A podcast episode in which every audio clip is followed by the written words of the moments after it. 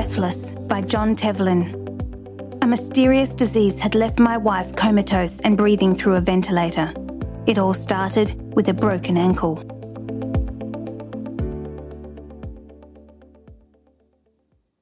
A doctor leans over a 47 year old female patient and holds her eyelids open. The blue eyes stare vacantly, even as the doctor waves a torch beam across them. The patient did not respond to loud noise or tactile stimulation, the doctor writes on the woman's hospital chart. Gag was absent. Testing revealed lax tone in all limbs. Brain damage. Vegetable. The doctors do not use these words, yet they hover in long days and dark moments in the intensive care unit. Suddenly, for reasons no one understands, her lungs can't pump the necessary oxygen into her bloodstream. Doctors won't know if there's brain damage until she wakes up. If she wakes up. Meet unresponsive white female Ellen Hatfield, my wife. A few days earlier, Ellen was admitted to Abbott Northwestern Hospital near our home in Minneapolis to get a broken ankle reconstructed with a metal rod. But something has gone very wrong. On Easter Sunday, April 23, 2000, I am sitting next to Ellen, watching her fade. Sisyphus, she says. What? Sisyphus. It's written in the air. There. Ellen points to a space above the bed. Ellen is hallucinating, I tell the nurse. She nods. Now Ellen seems disgusted with me. Sisyphus! The nurse is perplexed, but I'm familiar with the myth. The gods had condemned Sisyphus to ceaselessly rolling a rock to the top of the mountain, whence the stone would fall back of its own weight. They had thought with some reason that there is no more dreadful punishment than futile and hopeless labour. Albert Camus, The Myth of Sisyphus.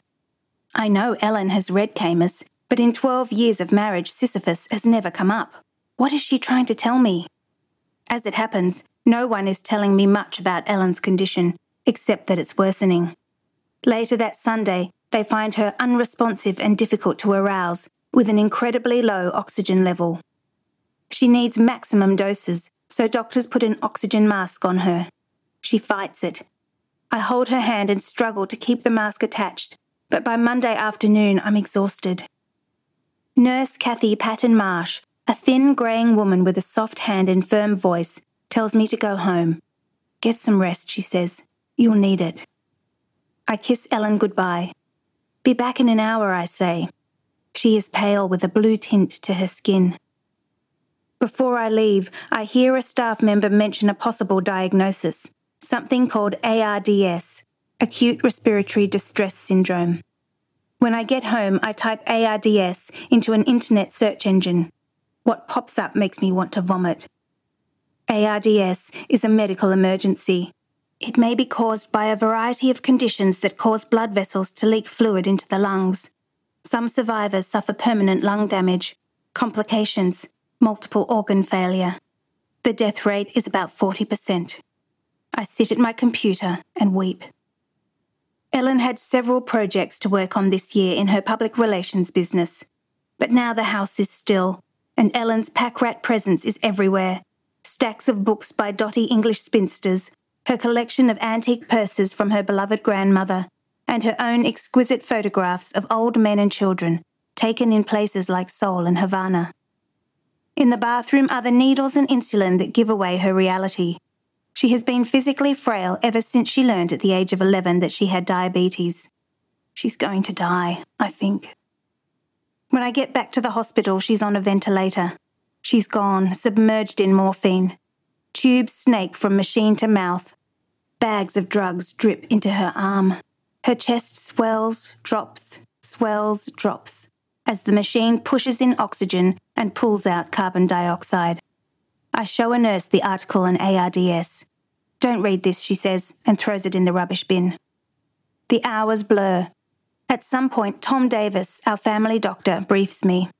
He's watched Ellen struggle with diabetes for years, overcoming insulin reactions, eye operations, and broken bones. Ellen is very, very ill, Davis explains. They will try to keep her alive on a ventilator. If she's lucky, they will wean her off the drugs and then off the ventilator. But there are no guarantees. Some patients teeter between life and death on a daily basis. One sees merely the whole effort of a body straining to raise the huge stone, to roll it and push it up a slope a hundred times over. The myth of Sisyphus. Orange numerals glow on a stack of monitors above Ellen's head. Her oxygen saturation percentages hover between the mid 70s and 90. A nurse explains that a person with oxygen levels consistently below 90 is in dangerous territory. But ventilators are poor copies of the human body. They need to find the minimum setting that will keep the organs functioning. If they pump too little oxygen, the brain starts to suffocate, the liver and kidneys deteriorate, and the body dies. If they pump too much, they can blow a lung.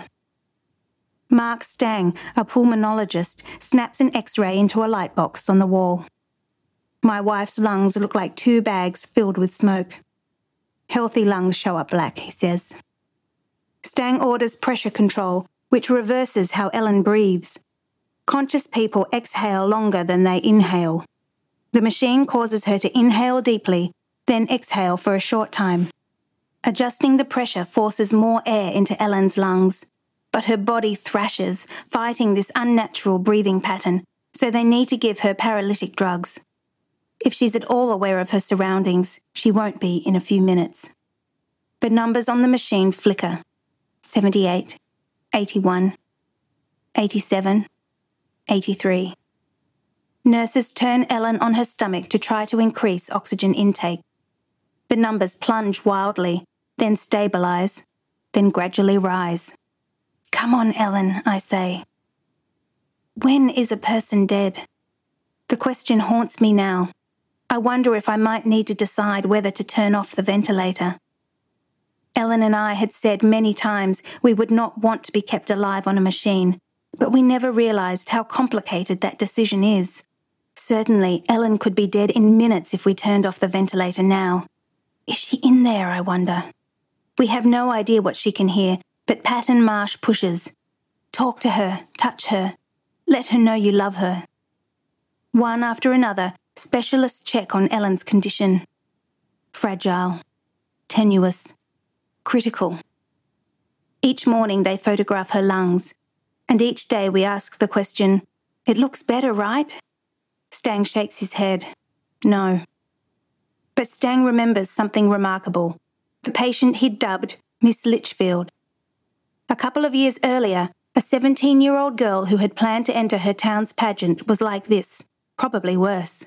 She almost lost her life, but a last minute dose of nitric oxide, an experimental treatment not yet approved by the US Food and Drug Administration, was credited with saving her. She didn't recover in time to compete, but officials named her honorary Miss Litchfield. Today, she coaches a high school dance team. Might this work for Ellen? Although studies so far have not shown nitric oxide to increase survival rates, it appears to relax the pulmonary muscles and allows the lungs to dilate, improving oxygen delivery to the blood. It doesn't seem to have negative effects. Ellen's condition has been virtually unchanged for five days. Unless they try something radical, Stang tells me, my wife is likely to die. I am paralysed with fear. Patton Marsh touches my hand. Jon, we don't have much time, she says. So I scribble my name on page after page of disclaimers and legalese. Let's do it, I say. At 9:30 p.m. on April 30, respiratory therapists wheel a large tank of nitric oxide into Ellen's room. Half an hour later, Patton Marsh kneels beside me to say that Ellen's oxygen numbers have gone above 90. It seems to have worked, for the moment. Now comes the tedious dance of the ARDS patient, the almost continuous measurement of vital signs, the incessant adjusting of machine, drugs, feeding liquid. Then there's the hand holding, toothbrushing, cheerleading. If she survives, Dr. Davis tells me, it will be because of the nurses. So David Jaqua has become our new saviour. He is a slight, almost frail man with a soft voice wire rimmed glasses, and a faint goatee. He always volunteers for the tough cases, the gravely injured, the terminally ill, and those like Ellen who require hypervigilance. I ask him why. He pauses, looks at the ceiling. She seems nice, he says. Ellen, I'm going to suction out your throat, he tells her. I know you don't like this very much, and I'm so sorry. Jaqua slides a small tube down her throat and it gurgles. Although Ellen is unconscious, she winces and her body recoils. Patting her hand, Jaqua talks about the weather, about his nephews, about how sorry he is she can't tell him if it hurts. He talks as though Ellen is a next door neighbour. You are a caretaker, he tells me. I know because I am one myself. You have to remember to also take care of yourself. We're not good at that.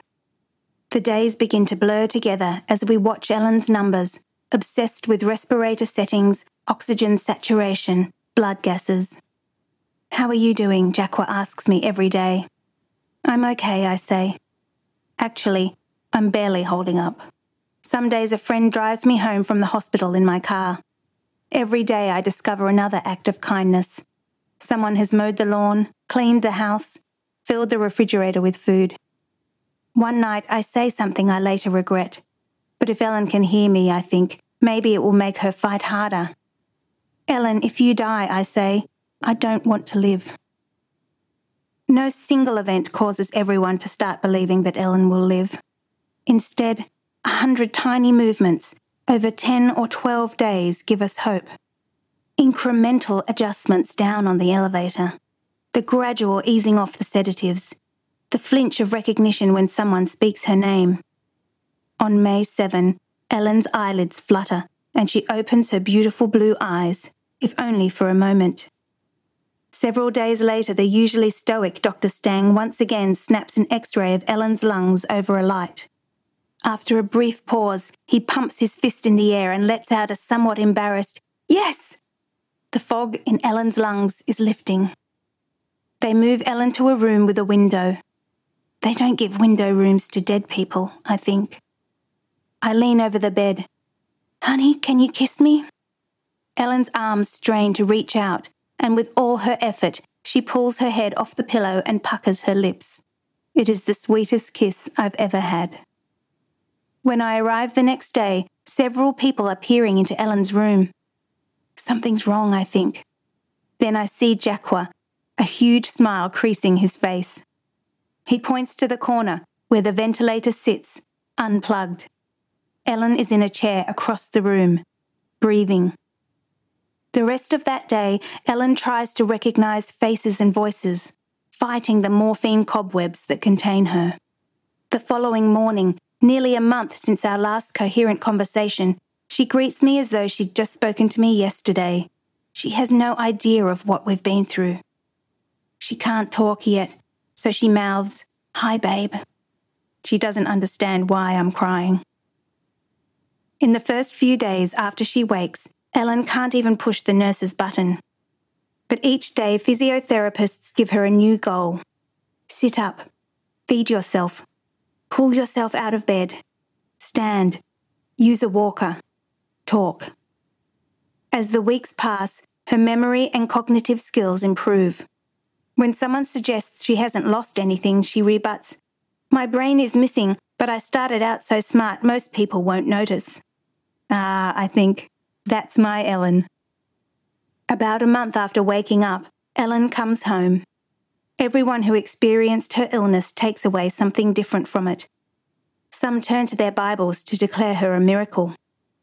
Others, more comfortable with science, refer to a medical miracle. I feel almost obligated to radically change our lives. Sell the house, move to Mexico, write a novel. Instead, we travel to Amsterdam, Belgium, Brazil. For months, we struggle with ways to repay the doctors and nurses. We want to do something especially meaningful for David Jaqua. Finally, Ellen frames a photo of three old men she took on a holiday in Istanbul. On the back, we write a tribute to David Jaqua, whose tireless, diligent, and loving care allowed Ellen to continue to pursue her lifelong love of travel and photography. You are a fabulous nurse and an unforgettable person. I go to the hospital to give Jaqua the present. I'm sorry, says a nurse. David died about a week ago. He was found dead in his apartment almost a year to the day that he took my wife off her ventilator. He had taken his own life. I think back to what Jaqua had told me. Caretakers don't take care of themselves. Shortly afterwards, I stumble upon Sisyphus. It talks about the absurdity of life and the mysteries of death. Want absurd? The patient lives, but the nurse dies. The philosopher concludes that Sisyphus's journey teaches us to make peace with the burden of our lives, our rock. There is no sun without shadow, and it is essential to know the night. The struggle itself towards the heights is enough to fill a man's heart. Ellen and I have returned to our rock, though with a keener appreciation of the view when we push it to the top. She says I've become calmer, less obsessed with small transgressions. But I've also become fearful and more protective than she likes. Every so often, when I wake before Ellen, I lie beside her in the early morning light, studying her face. Eventually, her eyes open, and I see that flash of blue. You're looking at me again, she says. I know, I answer.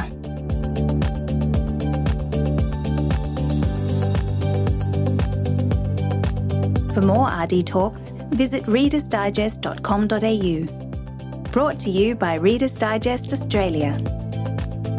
Narration by Zoe Meunier. Sound production by Ricky Price.